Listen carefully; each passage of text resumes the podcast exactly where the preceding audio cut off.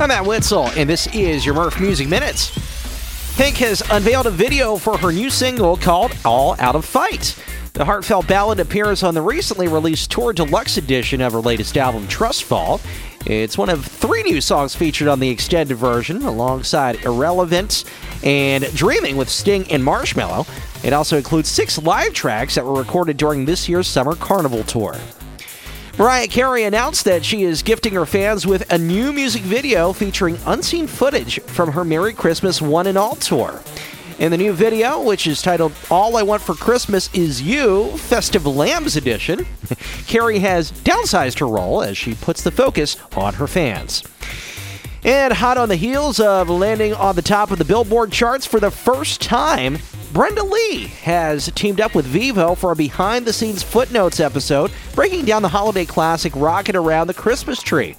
The new video for the track features cameos by country stars Tanya Tucker and Trisha Yearwood. I'm Matt Witzel, and this has been your Merf Music Minutes.